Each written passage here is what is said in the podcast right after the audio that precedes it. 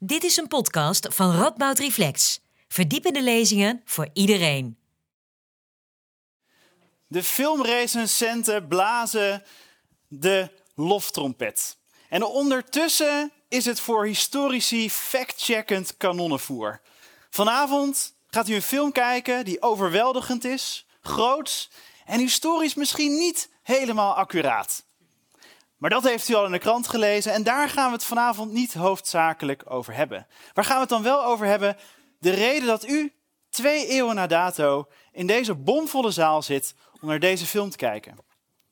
Welkom op deze film- en gesprekavond van Radboud Reflex en van Lux met medewerking van Radboud Erfgoed. In de komende ruim half uur gaan we met twee Radboud-wetenschappers praten over de keizer, de generaal en de tragische tiran, Napoleon. De eerste spreker is Lotte Jensen. Uh, zij is cultuurhistoricus en filosoof aan de Radboud Universiteit. En ze heeft twee boeken geschreven over de nalatenschap van Napoleon. En het verzet tegen Napoleon. De tweede is Johan Oosterman. Hij is historisch letterkundige en directeur van Radboud Erfgoed. En hij gaat wat vertellen over deze objecten die hier liggen van de erfgoedcollectie van de Radboud Universiteit. Ik ben Adriaan Duiveman, ik ben programmamaker bij Radboud Reflex en ik leid deze avond. Omdat uh, Ridley Scott heel erg zijn best heeft gedaan, is het nogal een lange film. Als het op Apple TV uitkomt, wordt hij 4,5 uur, maar hij is nu al 2,5. Um, ehm, dat zorgt ervoor dat we een strak programma hebben. Dus we marcheren door dit programma als La Grande Armée richting, uh, richting Leipzig. Um, ik interview de sprekers. Daarna is er een uh, kwartier toilet- en barpauze. Dus dan kan u snel een drankje halen of het drankje nog lozen. Uh, en vervolgens begint dan de film. Dus laten we snel beginnen. Johan, mag ik jou naar voren vragen? Ja.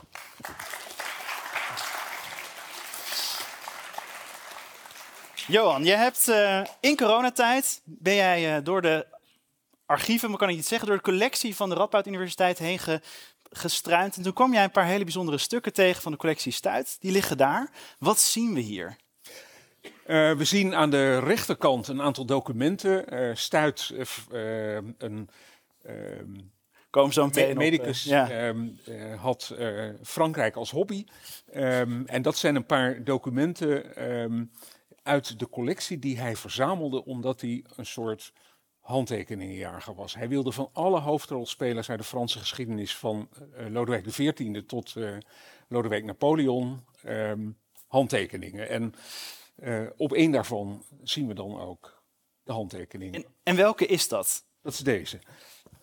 Dus hier zien wij een klein krabbeltje. Ja, voor de mensen achterin is het wat moeilijk te zien. Maar waar staat het? Waar staat het, ik, zal het ik zal het aanwijzen. Hier staat Bonaparte. Bonaparte. En dat is dus de handtekening van Napoleon? Dat is de eh, handtekening van Napoleon. Dit is een, dat wil je vast ook weten. Dit is een uh, brevet de lieutenant. Een um, document dat de um, uh, promotie van een militair uh, uit het Franse leger uh, bekrachtigt. En daar is plaats voor een handtekening van de ministre de Guerre en van de secretaire.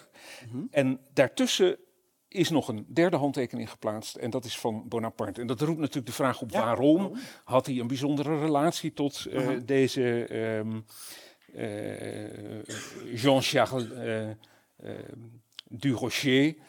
Um, ja, dat zou uitgezocht moeten worden. Ik weet het, ik ben uh, met collega's, uh, uh, beheerder en, en degene die zorg draagt voor deze collecties. Mm -hmm. dan weet je wel ongeveer wat je hebt, maar je weet er lang niet alles van. Dus dat zijn vragen waar je heel graag van zou willen dat onderzoekers zich er nog eens op gaan, gaan richten. Ja. En ik heb begrepen dat de planning is dat hier nog een expositie van komt. Dus als u achterin zit en denkt, wat, wat, wat voor een krabbeltje is dat nou? Er komt een mogelijkheid om met uw neus op het glas er nog eens een keer echt naar te kijken. Later.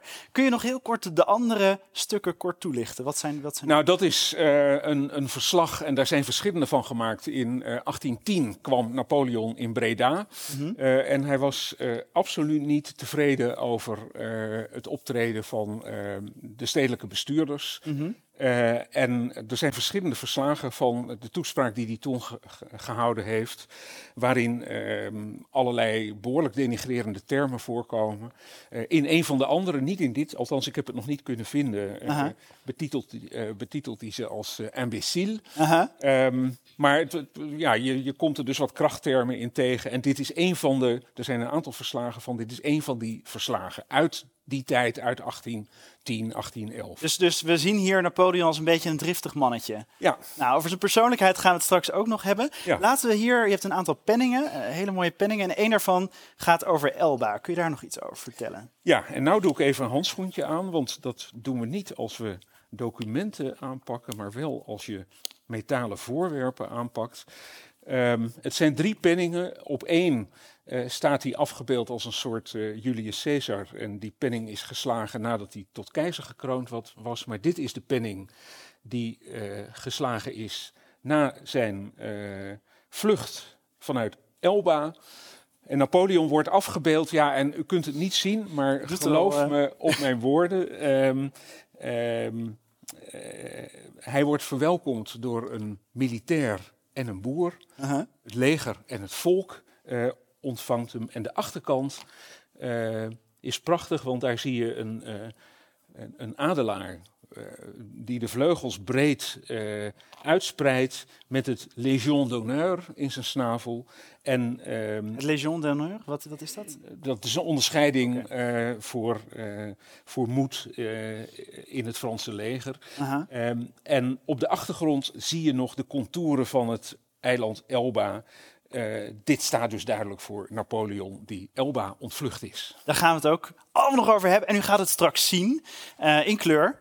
Um, heel kort nog over die, uh, die, die collectie, collectie Stuit. Die Ja. zit dus in, in het bezit van de Radboud Universiteit. Hoe Ja. komen al dit soort objecten in de Radboud? En wat, wat zit er verder nog in? Kun je een paar voorbeelden geven? Um, nou, het, het, het, het, komt in bezit van de universiteit door de aankoop van de collect volledige collectie uh, Stuit in. Um, wanneer was het? 1959. Stuit was een paar jaar daarvoor overleden en zijn volledige collectie is toen geïnventariseerd. En de universiteit heeft die aangekocht als studiemateriaal voor historici, Mhm. mm -hmm. zodat ze originele Franse documenten zouden kunnen lezen. Dat is tegenwoordig problematisch, dus de, de collectie wordt misschien minder geraadpleegd dan we zouden willen. Problematisch omdat ze geen Frans meer Omdat kunnen ze lezen? geen Frans meer kunnen lezen, ja. Uh, en Stuit was uh, uh, chirurg, was Uh-huh.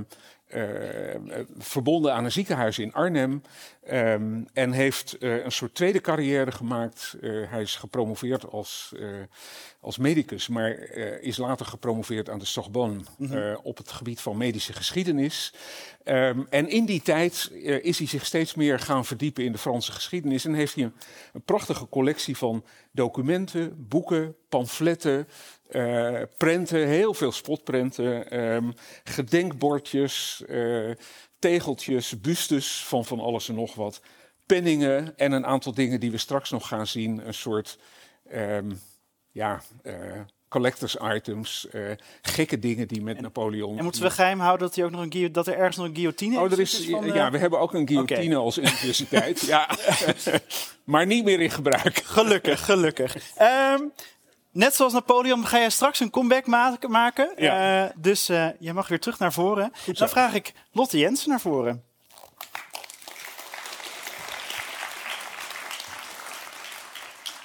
Lotte, hoe is het nou om naast de handtekening van Napoleon te staan? Ik vind het echt fantastisch. Het is toch een historische sensatie. Ik zou straks ook goed kijken of echt alle blaadjes weer in de collectie zijn uh, beland. um, het is zo, ik heb een keer naast een haarlok van Napoleon gestaan bij een verzamelaar. En dat was ook een beetje een vreemde ervaring. Want daar had ik niet die historische sensatie van wauw, een haarlok. Maar ik dacht, -huh. och, wat een raar, vieze, geel, oud haartje ligt daar. En dat mensen daar zoveel voor betalen. Maar een handtekening, dat, is, dat, dat doet mij iets meer. Dat is toch schrift. Uh, op een andere manier komt dan de geschiedenis dichterbij. Dus het idee dat hij met zijn ganzenveer op dat perkament, of niet perkament, uh, dat papier heeft gezeten, dat, uh, dat, dat maakt het dan toch anders. We gaan het hebben over Napoleon. Je hebt onderzoek naar hem gedaan. Wat voor een man was het eigenlijk? Wat, weten we iets over zijn persoonlijkheid? Nou ja, het moet natuurlijk iemand zijn geweest met een ontzettend goed uh, planvermogen, logistiek vermogen om zulke uh, legers bijeen te brengen. Iemand die dat ook heel slim heeft gedaan. Um, enorm obsessief uh, en natuurlijk ook eerzuchtig en heerszuchtig. hij heeft om, ruim op tijd is hij begonnen aan zijn eigen memoires, zodat hij maar alvast invloed had op zijn Mhm. eigen beeldvorming later. En hij moet natuurlijk extreem eerzuchtig zijn geweest. Hij wilde natuurlijk dat hij geschiedenis zou schrijven en voor eeuwig herinnerd zou worden. Maar niet om zijn veldslagen, maar om die code Napoleon. Want dat was Zij- zijn... eh, Dat was zijn grote, althans dat schreef hij zelf in zijn memoires. Als ik ergens om herinnerd wil worden, dan is het het liefst dat. Het burgerlijk wetboek. Je hebt eh, gevraagd of we ook een, eh, een schilderij konden laten zien. Dat Ja. is deze. Wat, wat zien we hier? Dus hier zien we inderdaad dat Napoleon werkt aan dat eh, beroemde eh, burgerlijk wetboek, hè, dat uit allerlei delen bestaat. Eh, wetboek van strafrecht kennen we ook bijvoorbeeld nog daarvan. En hier krijgt hij een lauwerkrans op zijn hoofd eh uitgereikt. En het geeft wel aan dat, dat de eeuwige roem, de glorie, met, met de gloire, met de Franse vlag, Aha. die moest komen van dit, eigenlijk zou je kunnen zeggen, geestelijke nalatenschap. En inderdaad heeft het doorgewerkt tot op de dag van vandaag. Want ook ons eigen Nederlandse wetboek is geënt nog op die Code er is natuurlijk heel veel veranderd intussen, maar toch cassatierecht, eh, ergens is de, de systematiek gaat toch terug op deze eh, grondslagen. Ehm, laten we, want we hadden het, eh, nu gaan we het al hebben over de latenschap. Laten we nog even teruggaan naar hemzelf in de tijd. Hij werd geboren op Corsica, buitenbeentje op de, op de militaire academie. Hoe kon hij, wat was, gebeurde er in die tijd dat hij zo snel toch carrière kon maken? Ja, hij is natuurlijk op de vleugels van de Franse Revolutie ook groot geworden. Mhm. Eh, heeft die militaire opleiding gedaan en wist zich heel goed een weg naar boven te werken, ook door het juiste netwerk. Onder andere Josephine, eh, die hem aan de juiste contacten verschafte. Ehm, en via uiteindelijk toch ook die eh, militaire weg heeft hij zich ja, de, die, dat carrièrepad eh, geschapen. Nou is het grappig wel dat er natuurlijk heel veel gespeculeerd wordt over de psychologie van Napoleon. Wat dreef hem daar dan toe om dit allemaal te gaan doen? En er is een zwijg, een stille film uit 1912 van Abel Gans. Mhm. En daar wordt de oorsprong van alles gelegd in een sneeuwballengevecht dat hij verloren zou hebben op de kostschool. Hoe, hoe werkt dat? Ja, dat heeft hem zo diep gekrenkt. Aha. Het sneeuwballengevecht, dat wordt daar ook breed uitgemeten. Dat hem dat eeuwige wraakzucht, hij zou wel aantonen dat hij eh, meer waard wordt dan dat.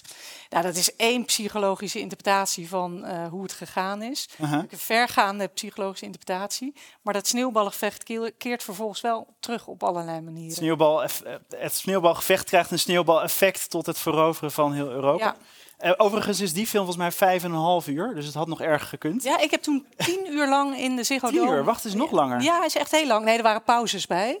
Maar met Gelderse orkest die dan dat van muziek voorzag. Was echt geweldig. dus het hele Ziggo Dome vol, vol Napoleon-liefhebbers. Aha. Eh, die dan echt van tien uur, 's avonds tot, eh, tien uur 's ochtends tot tien uur 's avonds hebben we daar gezeten... om dit achter elkaar met wat eetpauzes te bekijken. En je zegt met Napoleon-liefhebber, zou je jezelf omschrijven als een Na- Napoleon-liefhebber? Eh, nou, wel als iemand die ge- gefascineerd is door die geschiedenis. En misschien niet zozeer door Napoleon zelf, als wel het effect dat hij in allerlei landen teweegbracht. Dus in Nederland ontstond er natuurlijk ook eh, heel veel verzet tegen Napoleon. Maar ik denk dat wat heel veel mensen eh, delen, is toch die fascinatie. Ja, die vraag die jullie hier ook stellen: eh, is het nou één man die de geschiedenis heeft doen veranderen? Daar komen we nog op. Daar komen op, dat weet ik wel. Ik loop vooruit. Maar het is toch die vraag die mensen fascineert. Hoe kan één man eigenlijk eh, zozeer de geschiedenis eh, van Europa bepalen? En is het zo gegaan? En zijn nalatenschap is natuurlijk hoe je het wendt of keert groot geweest. Je, je noemt al even dat, dat de rol van Napoleon in Nederland, eh, het verzet daar ook tegen. Ehm, je zei een keer ergens dat Napoleon, dat we misschien wel aan Napoleon te danken hebben dat we een Nederlandse identiteit hebben. Wat bedoel je daar precies mee? Ja, dus Mag Napoleon hem kapot nu- nuanceren? het natuurlijk ook voor het zeggen in Nederland eh, tussen 1806 en 1813 via eerst zijn broer Lodewijk Napoleon, vervolgens lijfde hij het land in bij het keizerrijk. Mhm. En eh, er kwamen natuurlijk ook allerlei eh, ja, bewegingen van eh, protest daartegen, Mhm. die zich ook cultureel vertaalden in heel veel verzetsgeschriften tegen Napoleon. Daar is onder andere Bart Verheijen heeft daar nog een mooi boek over geschreven, Nederland onder Napoleon. Ehm, ik heb er zelf natuurlijk ook over geschreven en dan meer de culturele effecten. En wat je zag bij schrijvers was dat ze zoiets als wat Nederlands was en de ideale Nederlander gingen verheerlijken. Mhm. Om maar te laten merken eh, dat ze niet onder het juk van de Fransen wilden blijven. Dus de geboorte van de ideale Nederlander kwam ook naar voren in die geschriften. Bijvoorbeeld bij iemand als eh Adriaan Loosjes of Helmers of Tollens, die eigenlijk die hele Nederlandse identiteit gingen bejubelen. En wat schreven zij dan over Napoleon? Oh, ze vonden hem eh, eerst. Sommigen gingen eerst nog wel even mee, zagen in hem wel een verlosser. Mhm. Maar daarna kantelde het beeld wel heel erg. Zeker na 1810, na de inlijving, zagen ze hem toch als een monster, een tiran, een bloeddorstige eh Corsicaan. Die al die, die, die jongens eh, opslokte in dat leger. Hè, dus eh, echt iemand die slecht was voor het land. Dus, de, wa- dus waar zat precies dat kantelpunt? Waar, waar, je noemt dus al die dienstplicht. Was dat het kantelpunt? Dat is een van de kantelpunten. Voor sommigen lag het al eerder. Toen er hier een koning kwam, was dat al voor eh, echte republikeinen of patriotten een, een kantelmoment dat ze al petities schreven van de komst van een koning, een Franse koning. Mhm. Dat eh, zouden we niet mogen accepteren. Ehm, daar, waren, daar was dus in Nederland veel verzet tegen Napoleon. Ehm, hoe werd er in Frankrijk tegen hem aangekeken? Ja, dat is eh, natuurlijk heel interessant, want daar is het wel een eh, grote held geweest. Mhm. En zeker in de nawerking daarvan, dus zelfs tot op de dag van vandaag, zul je merken dat dat heel verschillend is, die receptie en die blik op Napoleon. Mhm. Want het zou in Nederland ondenkbaar zijn natuurlijk dat hij in de top 10 grootste Nederlanders aller tijden zou belanden, of zijn broer Lodewijk Napoleon. Maar in Frankrijk Mhm. eindigde hij toch nog in die verkiezing grootste Fransman aller tijden. Ik meen op plek 14, Mhm. in ieder geval vrij hoog. En in Parijs heb je natuurlijk dat, dat hele imposante eh, graf, hè, Mhm. waar eh, schoolklassen naartoe gaan. Ik, toen ik daar zelf naartoe ging, eh, zag ik ook alle schoolklassen een, een, dat graf natekenen. Aha, Als een soort schoolopdracht, een leuk schooluitje.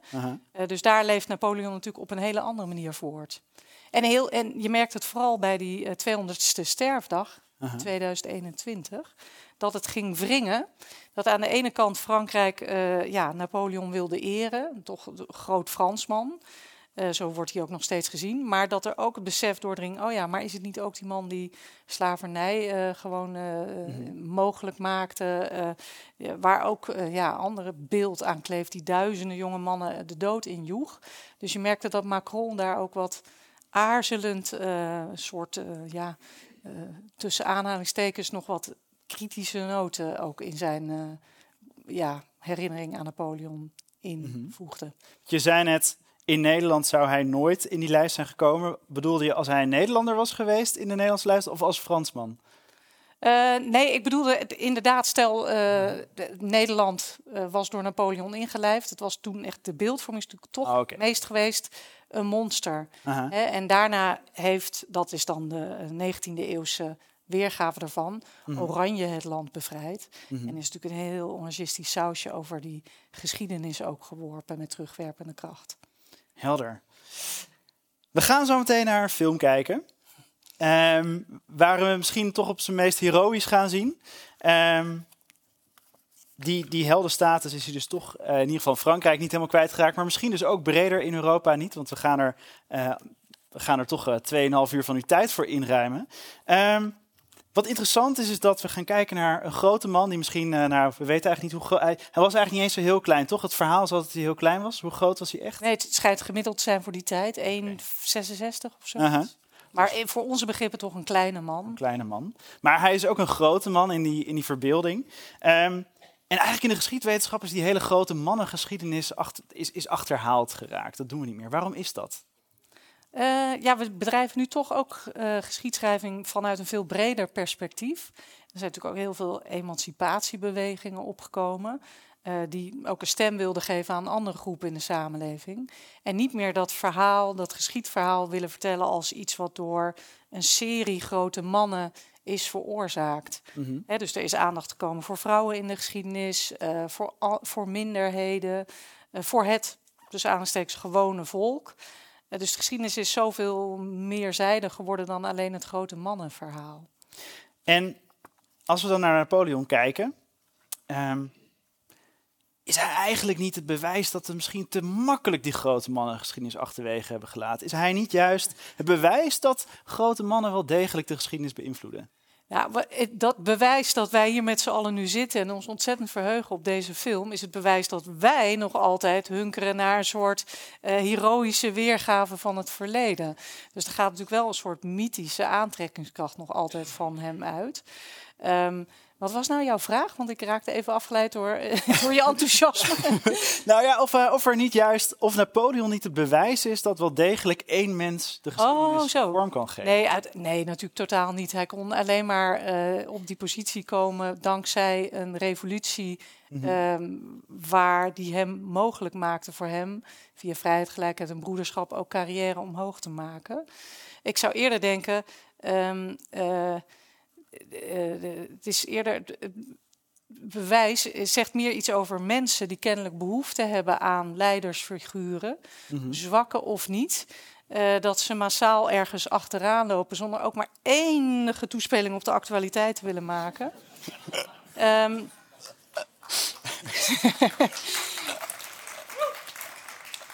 Eh, dus het is eigenlijk een universeel ding. Eh, en ik weet dat we als historici hebben daar een hekel aan speculeren, maar we gaan toch even proberen. Een soort counterfactual history gaan doen. Dus een alternatieve geschiedenis. Wat nou als hij eh, ergens eh, aan de pokken was overleden op Corsica op driejarige leeftijd en hij nooit zo groot was geworden? ja, dat is wel echt heel spannend, want dat betekent dat Nederland geen koning had gehad tussen 1806 en 1810. Ook Zijn mensen die dat heel fijn zouden vinden? 1813 oranje mythe. Eh, dan denk ik dat we eh, de- voortzetting hadden gehad van eh, de Bataafse Republiek. Dan waren we misschien nu een Bataafse Republiek geweest, wie weet. Met als grondslag de grondwet van eh, 1798. Mhm. Met uiteraard Nederlands hoog in het vaandel. Dat is wel een prettige bijkomstigheid ook.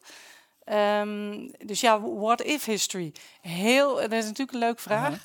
Ehm, Napoleon heeft hoe dan ook echt veel veranderd, ook in dat Europese bestel. Maar dit vind ik dan toch tegenstrijdig. Want net al dat je zei van ja, hij is ook een product van zijn tijd. Ja, en er zit iets universeels achter. En nu Ja. zeg je, ja, maar Ja, als we counterfactual gaan doen. Dus als we een alternatieve geschiedenis schrijven. Dan opeens had Nederland er heel anders uitgezien. Dan ja, maar dat doen we weer alsof zeg maar, Napoleon de enige bewegende factor is geweest. Maar de, hij heeft natuurlijk toch ook eh, zijn vleugels uitgeslagen via andere personen die dan plaatselijk de macht hebben gegrepen. En het is niet, niet overal natuurlijk even succesvol uitgepakt. Eh, maar oké, ja, je wijst me op een eh, terechte paradox in dit verhaal. Ehm, wat is dan. Want Napoleon vinden we nog steeds interessant. en, en we gaan dus nog naar deze film. Ehm, wat maakt Napoleon dan zo anders dan andere grote leiders? Tussen aanhalingstekens groot, dus niet per se moreel. Nou ja, misschien laat ik het anders zeggen. Wat maakt hem anders dan andere staatshoofden dan bijvoorbeeld een Hitler die ook Europa veroverde? Wat maakt hem dan zo toch anders dat wij nog zonder schroom eh, naar deze film gaan? Ja, ik denk, eh, enthousiasme in- ten eerste doet de tijd iets. Hè? Dus dit is langer geleden. Het staat verder van ons af. En maar ten tweede is er toch ook die, die nalatenschap die ehm, eh, interessant is en meerledig is. Dus daar zitten natuurlijk ook positieve elementen bij. Mhm. We noemen natuurlijk al eh, het wetboek, eh, maar ook het kadaster, grote hervormingen. Ehm, eh, even goed nadenken, wat zit er nog meer bij? Burgerlijk stand natuurlijk. Eh, dus er, er zit die, en dan het idee dat hij een soort militair genie moet zijn geweest, dat, dat trekt toch veel militair historici ook. Die willen toch weten hoe ging dat toen? Met al die eh, enorme troepen, dat Grande Armee, dat is zo'n logistieke operatie, dat kunnen we ons nauwelijks meer voorstellen. En dat soort elementen zijn zo fascinerend, hoe dat ging. En ook de, de, de, de, als je het je probeert te verbeelden, al die eh, eh, soldaten, die, waar leefden ze van? Zoveel eten en drinken moet er ook mee zijn gegaan. Eh, de kadavers van die paarden die ze achter zich lieten, die stierven onderweg. Ja, maar dat was bij Stalin toch ook zo? Nou kijken we ook films over Stalin of over de dood van Stalin. Maar ehm, het, is Ja, toch, het lijkt toch ook of er een moreel element in maar er zit, er zit nog een andere kant van het verhaal. Dus die andere kant van de geschiedenis is ook dat verzet tegen Napoleon, wat in al die Europese landen tot stand kwam. Mhm. Bijvoorbeeld ook in Spanje natuurlijk, en in Nederland, in Engeland. En vanuit dat perspectief is het ook heel interessant om naar de geschiedenis van je eigen land te kijken. Dus wat bracht dat teweeg, maar dan in reactie op zo'n overheerser. Dus het heeft twee kanten, eh, die fascinatie. Ja, helder. Als we dan de fascinatie iets breder trekken. Je hebt ook onderzoek gedaan naar 19e eeuwse heldenverering. Je hebt eh, gekeken naar hoe, hoe dat tot stand kwam. Ehm, we zien in boekwinkels eindeloos veel biografieën. We zien in de bioscopen, en ik heb het geoefend met collega's, heel veel biopics. Ehm, dus biografiefilms, zoals Oppenheimer or, eh, of ehm, eh, RBG. Wat, waar komt die fascinatie van ons toch vandaan dat wij willen kijken naar die grote figuren uit de geschiedenis? Nou, dat wordt ons denk ik al eh, met paplepel ingegoten op school. Dat je, je leest, als je een roman leest of je kijkt iets op televisie, dat verlangen naar rolmodellen of helden. Iemand, Ivanhoe, ik noem maar wat, tot en met eh, eh, in, in een andere tijdvak de Hulk. Iemand die op de een of andere manier iets groots in beweging kan zetten. Uh-huh, Iemand die van gedaante kan veranderen. Letterlijk van gewoon iemand naar een held. uh-huh. Maar dat motief zien we overal. De behoefte aan helden is echt, denk ik, eh, universeel. Maar er is nog wel een verschil tussen de Hulk en Napoleon. Ja, nee, nou, nou, nou, Napoleon was stiekem groen. Eh, nee, maar het is wel hetzelfde mechanisme daarachter. Dat iemand eh, verandert uh-huh. eh, en eigenlijk boven het menselijke uitstijgt. Dat is bijna een soort religieuze behoefte, grondbehoefte zou je kunnen zeggen. Dat je naar iets verlangt waar de gewone mens in zijn sterfelijkheid niet toe in staat is. Dat projecteren we allemaal op die ene figuur, wie dat ook mogen zijn. En wat, wat zo'n verlangen... Ze willen het bovenmenselijke op een mens projecteren. Zit daar misschien niet stiekem een verlangen achter... dat we zelf de geschiedenis willen grijpen en vorm willen geven? Ja, dat is natuurlijk eigenlijk allemaal projectie van onszelf. Dus ook welke film je ook over Napoleon zult zien, er zit altijd een soort leidraad in, maar dat is wel een projectie ook van de eigentijdse eh, preoccupaties. En natuurlijk van de regisseur of de filmmaker, die daar heel duidelijk een, eh, ja, een logisch narratief in wil leggen. En dat zal nu niet anders zijn, dat er een soort logica in wordt gelegd vanuit het perspectief van eh, iemand die vandaag de dag leeft. Dus we gaan niet de echte Napoleon zien. Ik geloof dat die historische werkelijkheid niet helemaal correspondeert met wat wij straks gaan zien. Maar dat mag de pret niet drukken. hè, Nee, zeker niet. wij, wij weten dat het niet helemaal klopt, maar we laten ons wel lekker in die illusie eh meegaan. Maar zou je, als wetenschapper die je bent, ze- beïnvloedt zo'n film toch niet een beetje Ja. je beeld?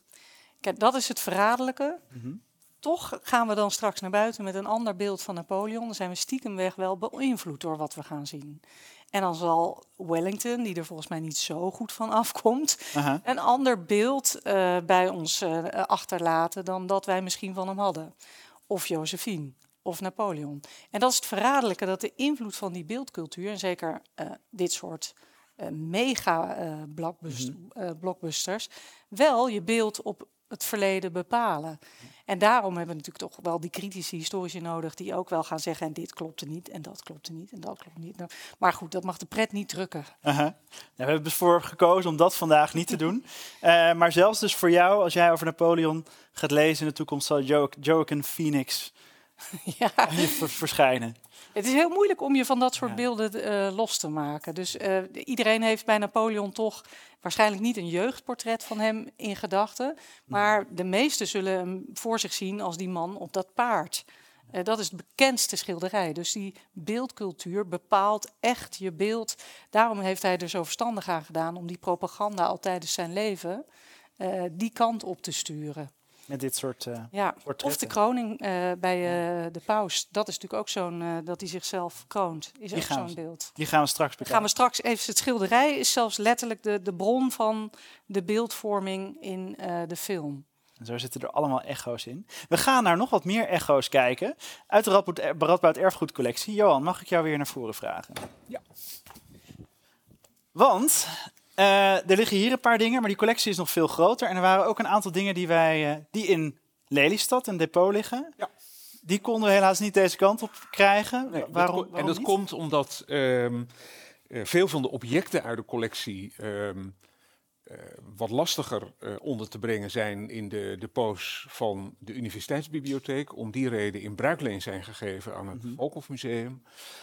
En dat is in verbouwing en de depots van het Valkhof Museum eh, bevinden zich tijdelijk eh, elders. En eh, daar kunnen we op dit moment niet bij. Dus ik heb jou ooit verteld over een paar dingen en je kwam een tijdje geleden bij me en Johan, ik wil dat laten zien. Of wil je dat laten zien? Ik zei ja, sorry, dat kan niet. Het is er niet. Maar ze komen weer terug naar Nijmegen, dus je terug. krijgt ooit de kans. Ehm, maar daar gaan we even naar kijken. Ja. Wat, wat, wat, wat zien we hier? Ja, dit zijn bloemetjes, eh immortellen eh, aan de linkerkant. Eh, afkomstig uit de tuin van het huis waar Napoleon in Sint Helena verbleef. En door een, ehm, ja, iemand die, die op reis was en daar op de lange reis met het schip even aan land ging, ehm, verzameld en eh, in dit eh, potje gestopt. En ehm, er zit ook, dat is ook overigens bij het andere eh, eh, object, eh, een soort bewijs van echtheid. Dus degene die die reis maakte schreef, ik was toen en toen op Sint Helena en ik heb eh, dit gezien en meegenomen en dit eh, herinnert aan Napoleon. Ehm, wat we rechts zien is een takje van een struik op het graf van Napoleon. Ehm, daarvan meen ik te weten dat het uit eh, eh, 1840 of 1841 is. Dus het was eh, eh, ook lang na zijn dood. Maar eh, toen was die verering er nog. En, ehm, eh, of die fascinatie. En eh, heeft iemand dat eh, verzameld. En wat, wat eh, vaag wel te zien is. eh, daaronder staat ook, eh, ook zo'n soort echtheidsverklaring. En dan eh, een laatste. Wat, wat is dit? Ja, dit is helemaal mooi, want dit is ook nog met, eh, het is met, met zegellak vastgezet, maar er zit ook een zegel onderaan het document. Eh, dus het grootste deel van, van wat hier te zien is, is die echtheidsverklaring. Ik ben eh, op reis langs Sint Helena gekomen en heb het huis van Napoleon bezocht. En deze man heeft toen een stukje behang van de muur gehaald. En eh, dat met eh, zegellak vastgezet en meegenomen. En Stuit, toen hij zijn verzameling aanlegde, was eh, dus niet alleen gefascineerd door boeken over Napoleon, door pamfletten en spotprenten, maar ook door dit soort dingen. In die collectie bevindt zich van alles, ehm, van dus een stukje behang uit het huis van Napoleon, een lok van Marie-Antoinette, ehm, nou ja, en, en veel meer van dat soort Lotte had het net over het bovenmenselijke, dat het project projecteren op een, op een, op, op een mens. Ehm, je bent ook medievist. Ja. Eh, vooraf dit programma hadden we een discussie over hoe we dit gaan noemen, objecten. We hebben voor, voor de term reliquie gekozen. Waarom, waarom zijn het eigenlijk relieken? Waarom zouden we het relieken kunnen noemen? Nou, de, het eh, cruciale van relieken is dat je door iets dat met een heilige verbonden is, het zij een deel van zijn lichaam. Aha. Eh, in de middeleeuwen hadden ze grote collecties botten die eh, op die manier eh, ook verhandeld werden. Of iets dat in contact is geweest met de heilige. Mhm. Dus een stukje van zijn kleding of van haar kleding, eh, eh, een stukje haar. Eh, nou, en, en waarom? Om, om die nabijheid te creëren. De Aha. real presence, zoals dat wel genoemd wordt. Iets dat ook in de liturgie natuurlijk gevierd, eh, eh, gevierd wordt met, met het Mhm. eh, lichaam en bloed van Christus. dat aanwezig is. Die real presence is in de christelijke re- religie heel belangrijk. Ook in andere religies trouwens. En dat, ja, daar staat dit eigenlijk heel erg dichtbij. Je, je wil deel worden van die geschiedenis door iets daarvan naar je toe te halen. Dus ik vind dat je dit met recht eh, als eh, een, een soort profane relieke mag eh, typeren. En zijn er ook nu zoveel stukjes eh, behang dat je inmiddels drie paleizen kan behangen? Of, Ja, dat weet ik niet. Ja, dat wordt altijd gezegd van de splinters van het Uh-huh. kruis van Christus. Hè. Daar kun je een Eiffeltoren van bouwen, bij wijze van spreken. Ehm, hiervan weet ik het niet. Ik heb er gewoon niet naar gezocht. Ehm, eh, het zijn natuurlijk dingen die relatief vatbaar voor vervalsing zijn. Dus er zijn eh, eh, er vast veel meer. Maar ehm, nee, die, die, die context eh, zouden we eigenlijk nog eens een keer uit moeten zoeken. Dan gaan we naar de slotvraag van dit alles. Ehm, Jullie eh, kijken uit naar deze film. Lotte zei vooraf, eigenlijk kijk ik niet uit naar morgen, want dan heb ik de film gezien. En dan is dat de, de voorpret voorbij, alsof Sinterklaas is aangekomen. Ja. Eh, wat is het, wat- al echt twee maanden op en dan is het morgen voorbij. Dat vind ik nu al Ja. jammer. de, de, welke, wat is de scène waar je het meest naar uitkijkt? Nou, ik ben echt gewoon erg benieuwd geraakt hoe Wellington eh, wordt afgebeeld. Dat werd veel genoemd in de recensies als een soort thee-drinkende, scones etende, dikke vatsige Engelsman. Uh-huh. Nou, dat, ik ben gewoon erg benieuwd hoe dat is geworden. Dus Wellington, daar ga je extra op letten. Johan? Ja, ik ben benieuwd om te zien hoe Napoleon met al die Egyptische oudheden terugkeert vanuit Egypte. Nadat hij daar eh, dat gigantische land veroverd heeft. eh, en, en ja, eh, een deel van, van de kostbaarste schatten van het Louvre eh, naar Frankrijk gebracht heeft. Hoor je toch nog de directeur eh Radboud Erfgoed die hier eh, zoekt naar een, naar een lotgenoot. Wij kunnen zeggen dat zometeen met meer zorg de stukken worden weggevoerd. Ehm, ik wil je vragen om onze sprekers nog hartelijk te bedanken.